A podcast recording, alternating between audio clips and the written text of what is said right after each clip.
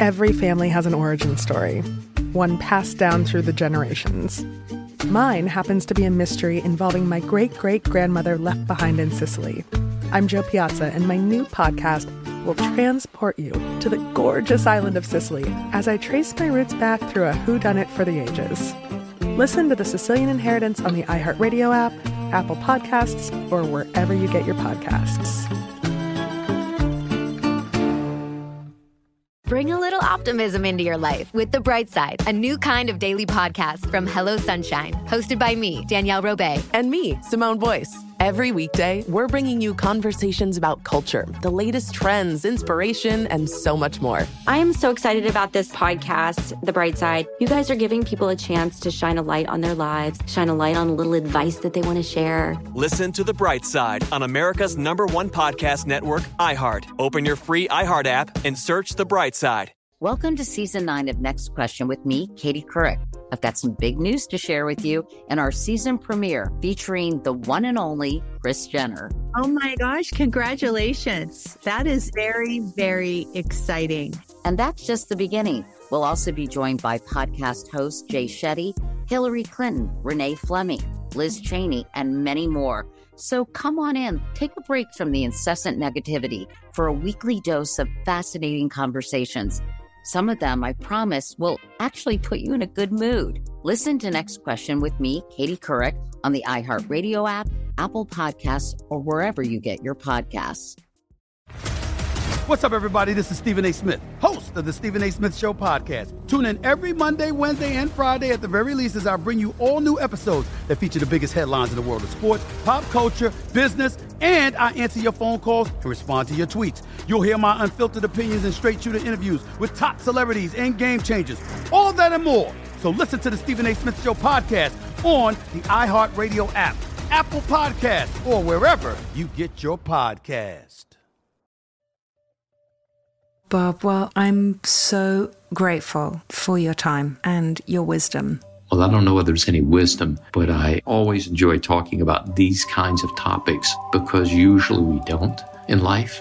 And to me, these are probably the most important topics we can talk about because they're the foundation of our life. Yeah, exactly. And I do really believe in the sharing of experience because it's identifiable. It's, it reminds us that we're part of something, that however isolated we feel, there are people, you know, you would be identifiable as an extraordinarily successful person. But it's good to know that you are a person.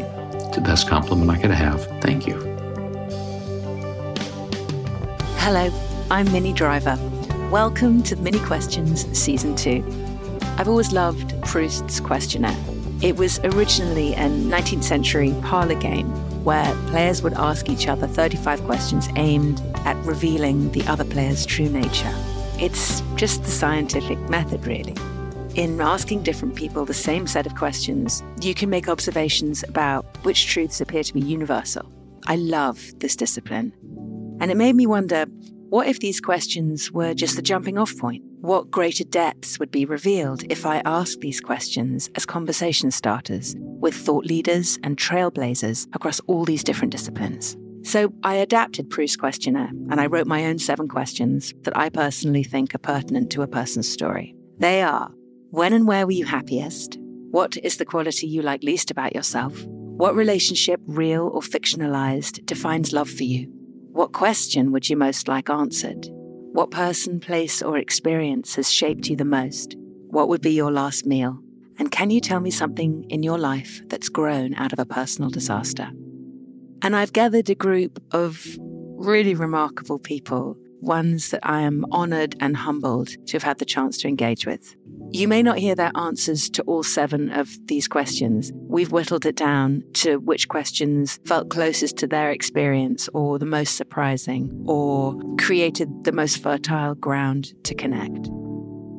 My guest today on Minnie Questions is the co founder of MTV and iHeartMedia, where he is the current chairman, Bob Pittman. Bob is a media entrepreneur who feels to me like he's sort of in a league of his own. He's had so many interesting and creative incarnations in a ton of consumer focused industries. Just to give you an idea, Bob has been CEO of AOL Networks, Six Flags Theme Parks, Century 21 Real Estate, and AOL Time Warner, as well as being CEO of Clear Channel, which was what evolved and expanded into the current iHeart Media. So it's extraordinarily varied. He's one of the most interested people I've ever met. And when you're having a conversation with him, ideas sort of spark off each other, creating this brilliant feeling of forward momentum. And given the scope of his success, it feels like, you know, he could probably sit back and enjoy the extraordinarily diverse fruits of his labor. But whenever we speak, I always get to see the perspective of a person who is constantly looking forward and is interested in the exploration and unfolding of life, not just business.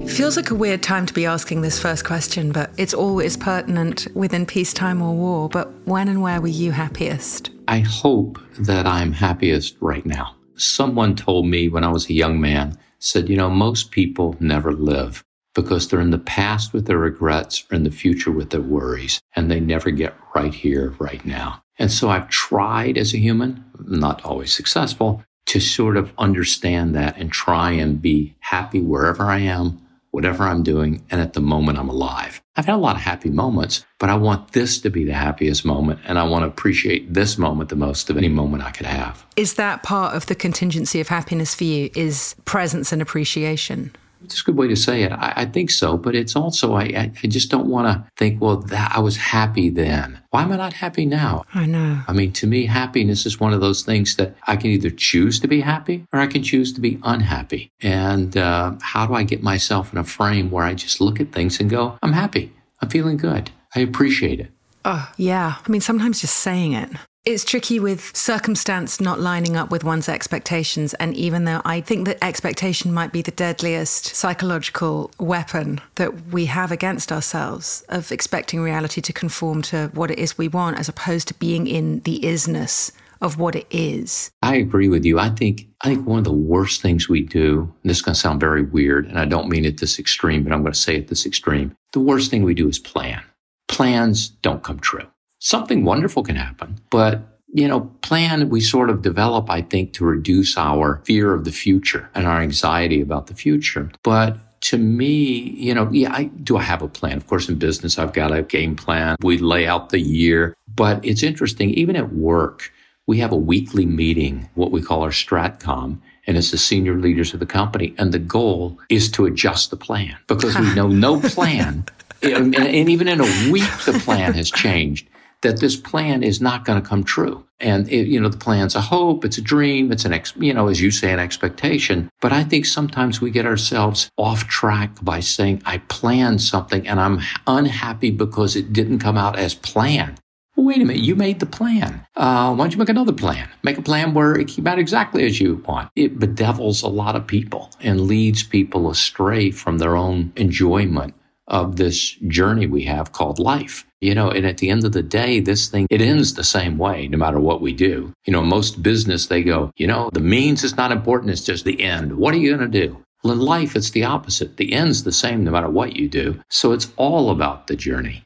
And I think if we can begin to get an appreciation of that journey, it not only makes it better for us spiritually, mentally, etc. But also even in business, it makes it better because we're just realistic about there's so many variables you can't control. Stop trying to control. But if we know these things, why do we persist then with the expectation of circumstance either conforming to the idea that we have about what a good version of that is? Like when everything does, as we've just seen in the last two years, how things come apart in an instant. Why are we still so attached as humans to this idea of it working out as we envision it, as opposed to going, let me stay incredibly loose and fluid with the vessel that the things I want is going to come to me in, because maybe it's going to be different? I think the ambiguity and the randomness makes people very anxious and uncomfortable. and I think if they can do a plan and say, I've got my five year plan, I've got my one year plan, I have my week plan, I know what I'm going to do. I know what's coming for me. It goes, ah, I've reduced the anxiety. But I'm not sure that's healthy. But I, I will tell you, some people criticize me because they you're so ambiguous. You know, you're not being clear. And I go, no, I'm trying to be realistic that there's only so much that's knowable. And life, I think, is more of a random walk than it is a planned experience. I look back at, um, you know, even talking about business, I look back on my business career and go, gosh, it's been a series of meteors flying out of the sky and hitting me on the head. It's that kind of randomness that my career has been about. And when I was a young man, I thought I had a plan. That plan fell apart really quickly. And thank goodness I sort of opened my mind to say, oh, well, maybe I'll do that then if that's popping up. And in my personal life as well is, uh, you know, you think, gosh, I know what's going to be great for my kids. I know what my kids should do. I know what school they should go to. And wow, it's like that's not at all what happens. And if I try and force my kids into my plan for them, I'm not doing them a favor and I'm not doing anything for my relationship with them. It's this idea of how do I do active listening and really try and understand the moment and where they are and how I can support them as opposed to try and get them to conform to my plan. Yeah, I think it's actually the secret of happiness. In fact, that's what I think happiness is, is being able to let go of what you think happiness should be and allow it to be what is and fit yourself. There's a great quote, I can't remember who's William James or something about our experience is what we attend to. Genuinely, if you look at something and go, it can only look like this, and my happiness and my everything, my business, my relationship, my everything is hung on it looking this way. Well, it's it's also one of those saying is reality is what you perceive it to be. And you know, this whole discussion now about is does the universe create consciousness? Or does consciousness create the universe? I mean, you get the very fundamental levels of existence. And, and so, you know, when you get down to happiness is, I think the challenge is to be happy with what we have, when we have it, how we have it, and to accept happiness as opposed to reject happiness. I agree. So, Eleanor Roosevelt, people are as happy as they make up their mind to be. I like that. I always like that. Yeah, that's a very good line. She was cool. I liked her. Yes, she was very cool. In your life, can you tell me about something that has grown out of a personal disaster? Sure. When I was six years old, I was at a family reunion on Thanksgiving in a little farm outside of Holly Springs, Mississippi. And one of my uncles put me on a horse to give, giving all the kids a ride. And the horse reared up, threw me off, stepped in my face, and I lost an eye. Uh, by the way, lucky the horse didn't kill me, so I'm lucky that all I did was lose an eye. But having a artificial eye growing up made me a bit of an outsider. I was the kid with the glass eye, and kids are not young kids, especially, can be extraordinarily cruel, uh, not accepting. But I think that experience gave me the feeling of what it feels like to be on the outside, what it feels like to be an outsider, gave me a little bit of detachment uh, from being on the inside and allowed me to sort of grow into being myself, probably helped with my empathy and developing that. And I think I probably wouldn't be anywhere near the human being I am without having had that, what you would consider to be a, you know, a personal disaster. But ultimately, I think if I look back on my life and say, why am I here? At this point instead of somewhere else, I have to attribute a lot of it to what I got out of being the kid with one eye. Wow. Were there any other children that you grew up with who had either a disability or had some other challenge that they were dealing with or were you were you really isolated in that experience? I was probably the kid with the problem. I mean, I think today we would probably identify some of the kids as having dyslexia. You know, dyslexia was undiagnosed back then. And, you know, you had these kids that were thought to be dumb. Right. Uh, that were not at all dumb. They were brilliant, but they had dyslexia. And so there were issues like that that I look back on now and go, gosh, it's very clear what was going on. But at the time, it was more physical. Do you have an arm, a leg, an eye, or something missing? It was isolated, but it was also, it allowed me to build who I am. And I certainly wouldn't trade it for anything now. Yeah.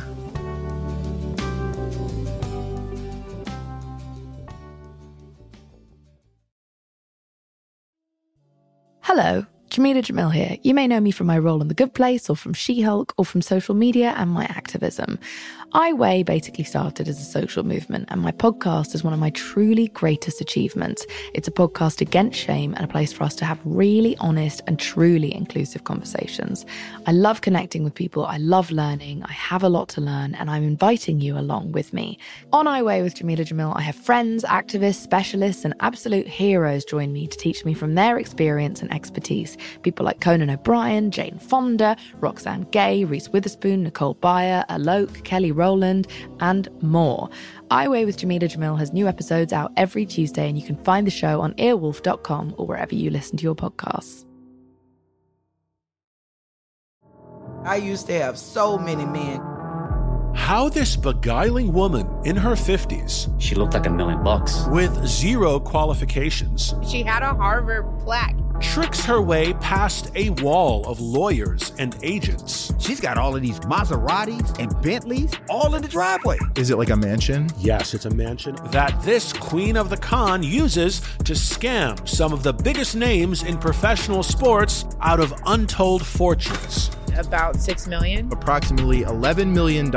Nearly $10 million was all gone. Employing whatever means necessary to bleed her victims dry. She would probably have sex with one of her clients. Hide your money in your old rich man because she is on the prowl. Listen to Queen of the Con, Season 5, The Athlete Whisperer, on the iHeartRadio app, Apple Podcasts, or wherever you get your podcasts. Danielle Moody here, host of the Woke AF Daily podcast. We've been with iHeart's Outspoken Network for a year, and what a year it has been. Every weekday, I navigate our rapidly changing world alongside our series of fabulous expert guests. As we head deeper into 2024 and yet another life changing election cycle, Woke AF Daily is here to keep you sane and woke. Woke not just to the latest headlines, but also to the collective power we all have. Woke to the need to build community with those around us. Woke to how to avoid burnout, and woke to the ways we can all find joy in the madness. Make Woke AF Daily with Danielle Moody your podcast destination for 2024 election news and analysis. And tune in to hear the ways I am working to stay grounded amidst it all. Listen to Woke AF Daily Season 5 on the iHeartRadio app, Apple Podcasts, or wherever you get your podcasts. I'm Tamika D. Mallory. And it's your boy, Mysonne, the General. And we are your hosts of TMI. New year, new name, new energy, but same old us. oh, yeah. And catch us every Wednesday on the Black Effect Network, breaking down social and civil rights issues, pop culture, and politics in hopes of pushing our culture forward to make the world a better place for generations to come. But that's not all. We will also have special guests to add their thoughts on the topics, as well as break down different political issues with local activists in their community. If you like to be informed and to expand your thoughts, listen to TMI on the Black Effect Podcast Network, iHeartRadio app, Apple Podcasts, or wherever you get your podcasts. That's right.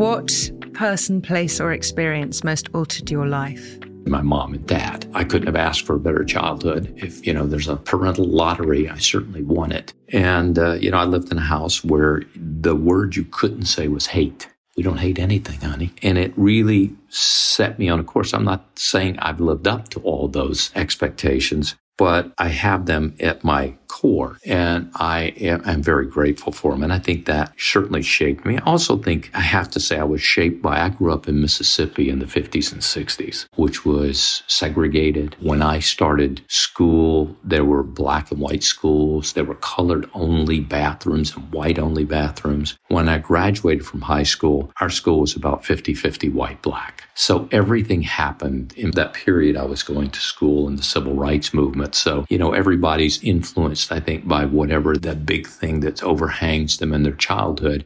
And that probably for me was the one that hit me the most. And so as a result, I sort of still see that in society and, and look for it and notice it.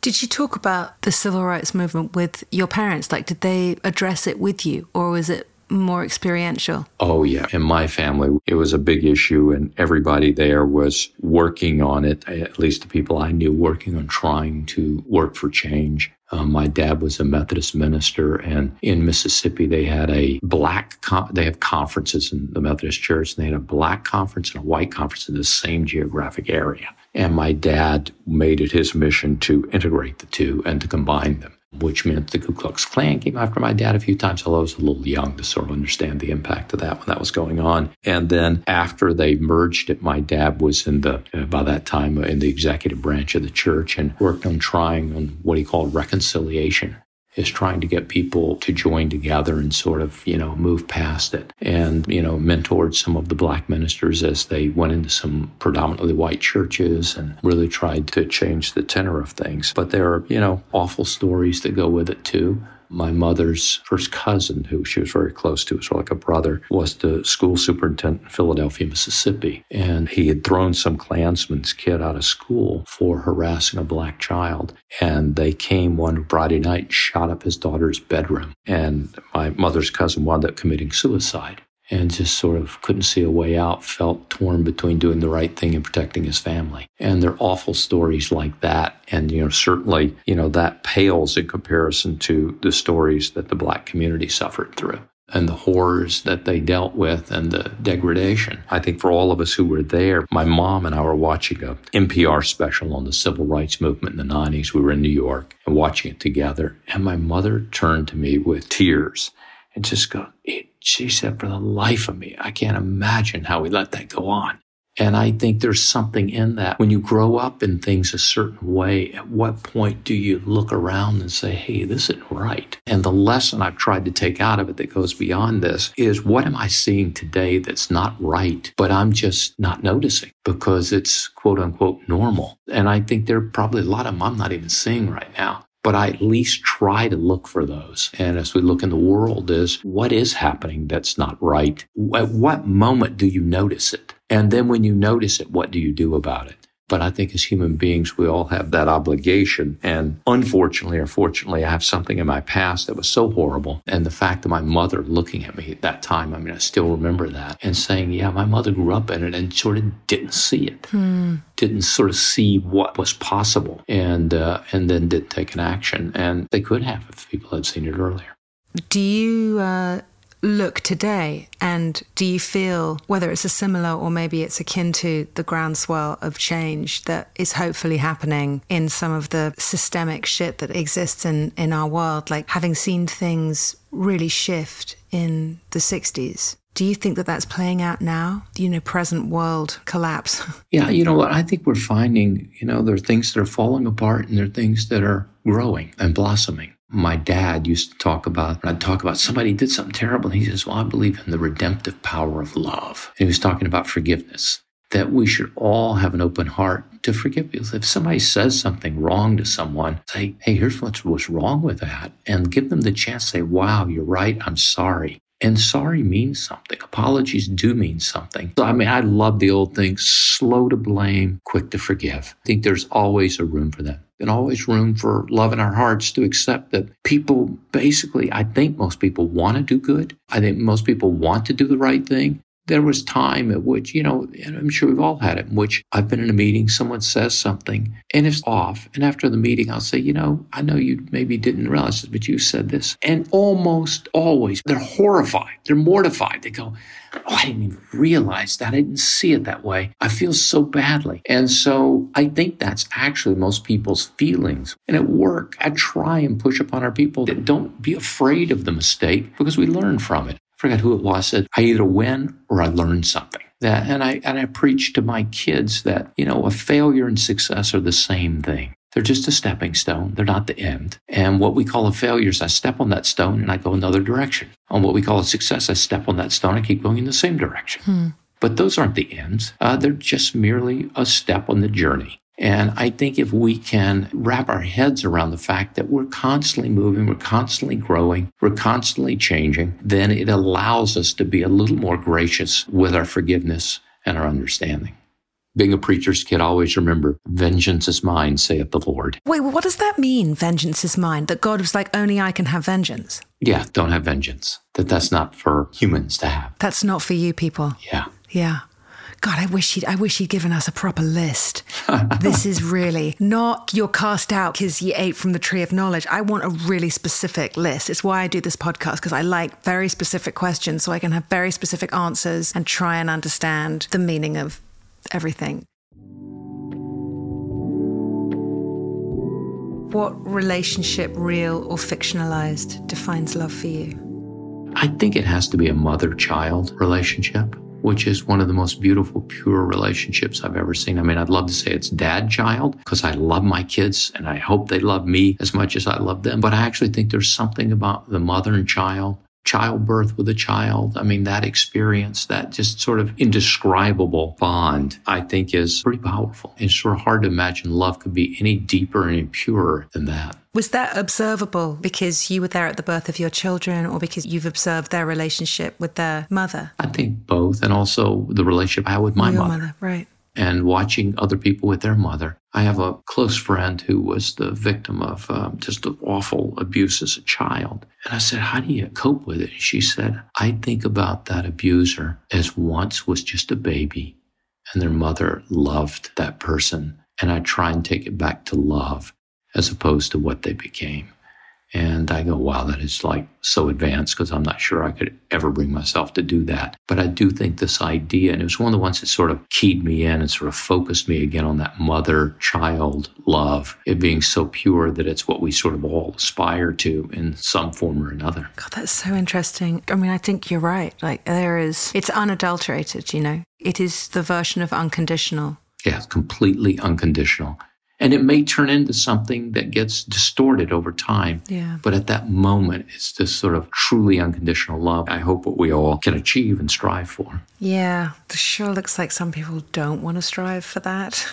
Or they don't know the power of it. You know, you say unconditionally, except for, and they go, no, no, there's not except, no except fors. Yeah. Look, it's easier for me to talk about it because I had that from my mother. And I know people that didn't have it from their parents. It's a much more difficult experience for them. You know, it's the regret of parenting issues. But if you've got it, you can always call upon it. And it's that sense that it's always there, omnipresent, gives you this security to go through your life with sort of a base. And I think people who've not been given that gift have a lot of work they've got to do that fortunately I don't have to do. So I'm not judgmental about the issues they deal with because I understand that they're going through something that I, I can't totally relate to. It's funny, I think about a lot. I maybe since mum died, the love for a mother and the love for my child. It's like a what's it called? Is it a double helix, the shape of the DNA? Keeps going. Yeah.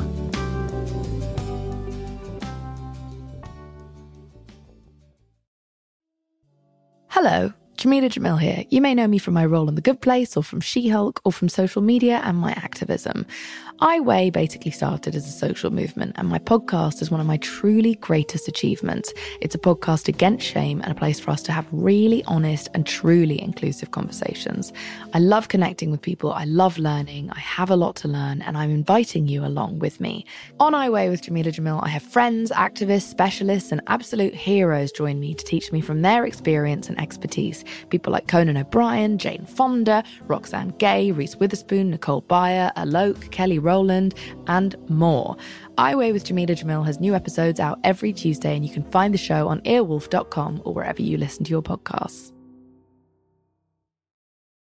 Oh, hi, I'm Rachel Zoe, and I'm back for another season of my podcast, Climbing in Heels. You might know me from the Rachel Zoe Project, or perhaps from my work as a celebrity stylist. And guess what? I'm still just as fully obsessed with all things fashion, beauty, and business. My podcast, Climbing in Heels, is all about celebrating the stories of extraordinary women, and this season, we're taking things up a notch. I'll be talking to some incredible women across so many industries, from models and beauty industry stars to doctors, entrepreneurs, and TV personalities. Climbing in Heels is here to bring you a weekly dose of glamour, inspiration, and fun. Every week, listeners will be able to ask me any questions. I'm answering it all. My life is absolutely crazy with so much going on, and I'm so beyond excited to bring you along for the ride. Whether we're talking red carpet looks, current trends, or products I'm obsessed with, I'm here to be your fashion fairy godmother. Listen to Climbing in Heels every Friday on the iHeartRadio app, Apple Podcasts, or wherever you get your podcasts. I used to have so many men. How this beguiling woman in her 50s, She looked like a million bucks. with zero qualifications, She had a Harvard plaque. Tricks her way past a wall of lawyers and agents. She's got all of these Maseratis and Bentleys all in the driveway. Is it like a mansion? Yes, it's a mansion that this queen of the con uses to scam some of the biggest names in professional sports out of untold fortunes. About six million. Approximately $11 million. Nearly $10 million was all gone.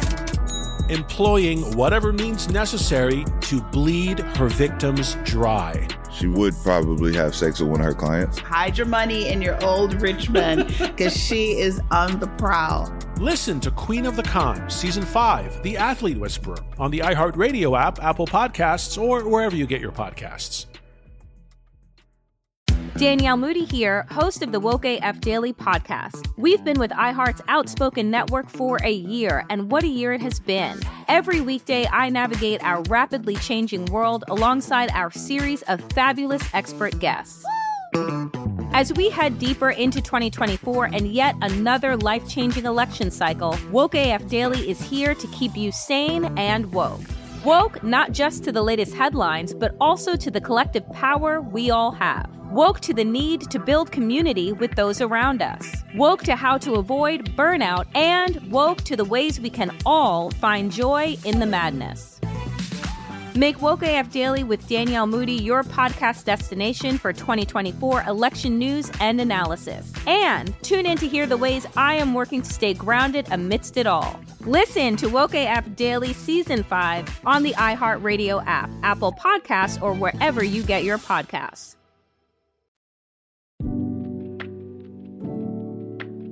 So, what quality do you like least about yourself? Lack of patience. Ah. I run things too quickly. I want to move too quickly through things. I don't sometimes take the time. We are just talking about active listening, etc. I keep wanting to jump to a conclusion and jump to an action and jump to the next step and not sort of savor the moment.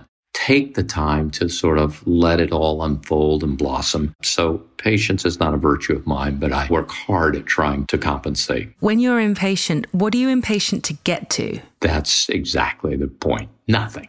There's no reason to have that impatience. I can take a beat. I can listen a little longer. I can take a beat between the last thing someone says and what I say. I can think about it a second. I tend to move too quickly to action. And again, I try and modulate it. I have some degree of self awareness that may not have self control. And I do work on that. Going back to the point about happiness, it does interfere with my happiness and others' happiness. If they feel like I'm not listening to them enough and I haven't taken the time to truly consider everything they have, it sounds like I'm moving too quickly to a conclusion.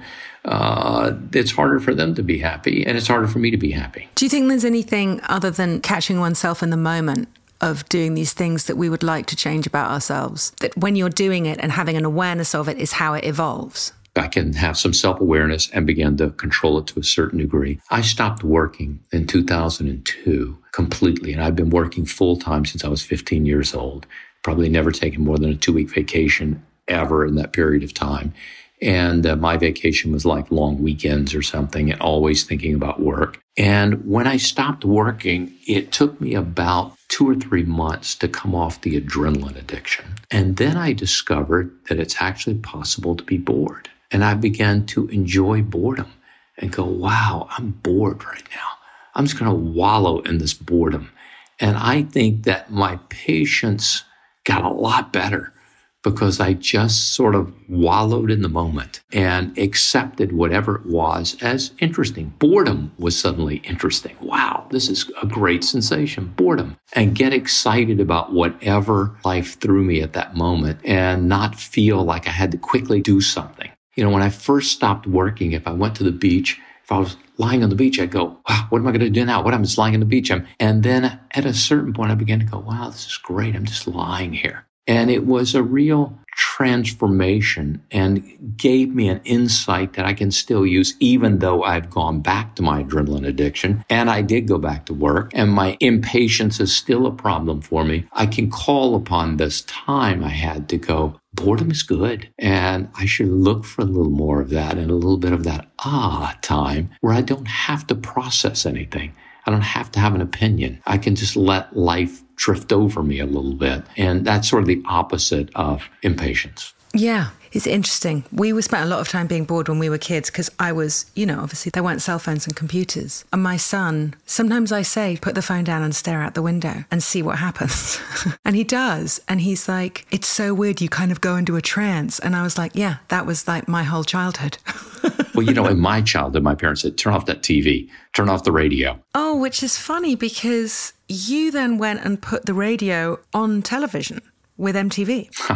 So there's always something that kids would occupy themselves with, or people will, rather than just enjoy ourselves and our space. And it's hard sometimes to feel comfortable with yourself in that space because you really have to confront your space and you have to live with you. There's nothing to distract you. There's nothing to keep you busy. There's nothing to drive your ambition. But I think it's wildly helpful. And when I can have those moments to recharge my batteries, I'm so much better at all this other stuff that I think is better if I keep working. Yeah. But I discover again and again it's actually better when I recharge myself a little bit and then come back to the task. And I, I, find that if I'm working on a problem or trying to come up with a creative solution, even looking for a line in an advertising campaign, that the best thing I can do is sort of, okay, load myself up, understand all, and then forget about it. Yeah. And at that moment where I'm in my most zen moment, uh, down in my alpha state, which for me is about a 15 minute hot shower in the morning where I just like zone out, suddenly the answer just pop in my head. And I have run out of the shower so many times with a pen and a wet piece of paper, writing a speech, writing down something because it comes to me. And I think there's a great lesson in that, which is it's not going to come when you try too hard. It's going to come in your most relaxed moment in which you're just letting things drift over you. Hmm.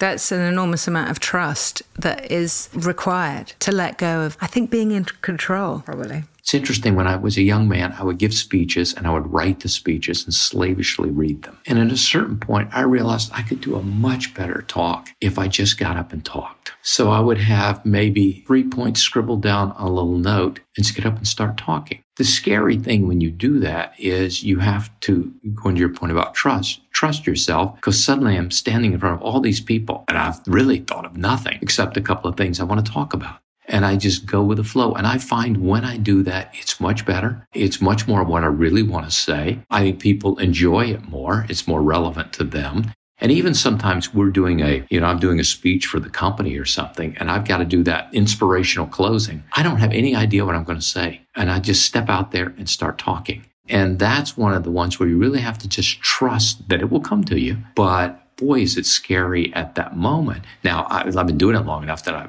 probably um, not scared enough, but it's just to sort of relax, go out there, and whatever's in your mind, your heart, just let it start coming out. Hmm. And just trust that it will be the right thing as opposed to, oh, my, I said the wrong word, I stumbled on a word, or I said, you know, no one cares about any of that. They care about your message. Wow, I wholeheartedly agree. I really do. I think that so much is about letting go and trusting, and we don't do that we don't because I think I think it goes back to planning. You think you have to have a plan, you have to have a script, you have to have a preordained idea of what you're doing. When like you said, it's a random walk life. It's not prescribed. And yet I honestly think it's fear of death. I really do. I really think that the distraction and the planning and this idea of control is because we know, like you said, where this ends. This is where it's going. But if we actually lived with that idea, there is a clock ticking. Don't waste a single moment what, worrying about the moment not looking like you think it should. Right. I think it is the mortality. I agree with you. I think that is a big consideration for people, and it drives us more than we recognize. I didn't realize until my mum died that it was a huge consideration. It's actually incredible. It's actually an, an, extraordinary moment because you can use it like rocket fuel to just be like, I'm no longer available to judge whether this looks like how it should. In fact, the word should, I've said this before on this podcast. My mother used to say the word should should be buried in a big hole in the backyard. Your mother was very enlightened. I think the loss of our parents does something to us all. My mom died in her sleep, and so I didn't get a chance to be with her as she died. My dad was dying and died slowly. And my brother and I sat with him the day he died and held his hand as he died. In this weird way, it was such a beautiful experience to be able to share that moment with him because I think we're so afraid of it. We want to avoid it. But I went on the journey with my dad. I'm still here, but it was, a, you know, it's a lot of talking to my dad. It's okay. You know, you can, you can let go. We love you. And sort of all the reasons why he had a wonderful life and why we love him so much. And with my mother, I, I sort of missed that moment, although I had a great relationship with her and felt very close to her. And even after her death, that's, I still feel her presence. But I think you're exactly right. We're sort of fearful of that. We want to run it away. I had a house in Mexico for about 20 years, and I got to know Day of the Dead there which has turned out to be one of my favorite holidays because it is so contrary to what we do in America. And in this little town, San Miguel de Allende, there was a expats cemetery and there was a cemetery for the locals. And on Day of the Dead, it's so sad because there's no activity in the cemetery for the expats. It's dark. And in the other, they're celebrating the life of those people. And they have their food out, their favorite songs. They're acting as if they're still alive and still a part of them. And I just thought it's such a beautiful experience to accept death and to sort of put it into your life as opposed to, as you point out, spend your whole life trying to avoid the existence of it. Bob is not only a wonderful podcast guest, but he is also a wonderful podcast host. You can listen to his own podcast, Math and Magic, wherever you listen to your podcasts. And while you're at it, check out the iHeartRadio app for radio stations, music, and more podcasts. Minnie Questions is hosted and written by me, Minnie Driver. Supervising producer, Aaron Kaufman. Producer, Morgan Lavoy. Research assistant, Marissa Brown. Original music, Sorry Baby, by Minnie Driver. Additional music by Aaron Kaufman. Executive produced by me, Minnie Driver. Special thanks to Jim Nicolay, Will Pearson, Addison O'Day, Lisa Castella and Anik Oppenheim at WKPR, Dela Pescador, Kate Driver and Jason Weinberg, and for constantly solicited tech support, Henry Driver.